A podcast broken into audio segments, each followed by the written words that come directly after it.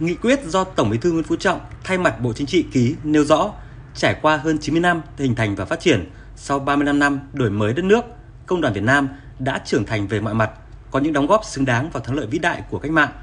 góp phần xây dựng giai cấp công nhân Việt Nam ngày càng lớn mạnh. Tổ chức công đoàn được củng cố, phát triển, số lượng đoàn viên và công đoàn cơ sở tăng nhanh, đội ngũ cán bộ phát triển cả về số lượng và chất lượng.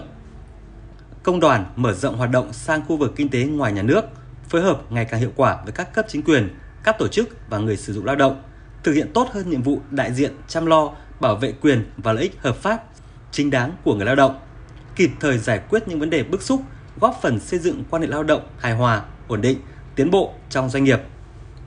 Tuy nhiên, tổ chức và hoạt động của công đoàn còn một số hạn chế, yếu kém, chưa đáp ứng được yêu cầu của tình hình mới. Nguyên nhân chủ yếu là do nhận thức, trách nhiệm của một số cấp ủy, chính quyền về vị trí, vai trò của tổ chức công đoàn chưa đầy đủ. Có lúc, có nơi chưa quan tâm đúng mức công tác lãnh đạo, chỉ đạo và kiểm tra, giám sát việc thực hiện đường lối, chủ trương của Đảng, chính sách pháp luật của nhà nước về công nhân, công đoàn. Nội dung phương pháp tuyên truyền, vận động, tập hợp, nhất là ở công đoàn cơ sở, chưa phù hợp với điều kiện làm việc và đời sống của một bộ phận người lao động. Trên quan điểm chỉ đạo xuyên suốt là xây dựng công đoàn Việt Nam vững mạnh và xây dựng giai cấp công nhân Việt Nam hiện đại, lớn mạnh, đáp ứng yêu cầu của tình hình mới là trách nhiệm của Đảng, hệ thống chính trị và toàn xã hội. Đổi mới tổ chức và hoạt động công đoàn phải bảo đảm sự lãnh đạo toàn diện tuyệt đối của Đảng, phù hợp với thể chế chính trị đất nước, yêu cầu hội nhập quốc tế. Nghị quyết đặt ra các mục tiêu cụ thể đến năm 2025, phấn đấu có 13,5 triệu đoàn viên công đoàn, hầu hết doanh nghiệp có 25 công nhân lao động trở lên có tổ chức công đoàn.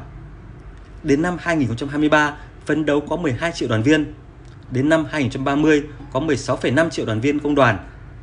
Nơi chưa có tổ chức đại diện người lao động thì phần lớn người lao động được tập hợp tham gia một số hoạt động của Công đoàn Việt Nam. Phấn đấu 85% trở lên các doanh nghiệp, đơn vị có tổ chức công đoàn ký kết được thỏa ước lao động tập thể. Đến năm 2045, hầu hết người lao động tại cơ sở là đoàn viên công đoàn Việt Nam. 99% doanh nghiệp, đơn vị có tổ chức công đoàn ký kết được thỏa ước lao động tập thể.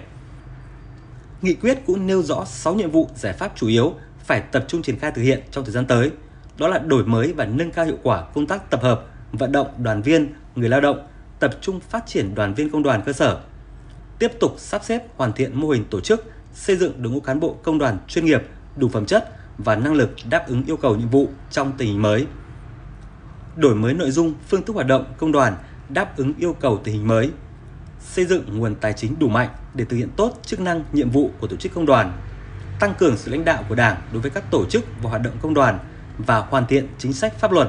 tăng cường và nâng cao hiệu quả phối hợp giữa các cơ quan nhà nước, mặt trận tổ quốc, tổ chức chính trị xã hội, tổ chức kinh tế, tổ chức xã hội với công đoàn.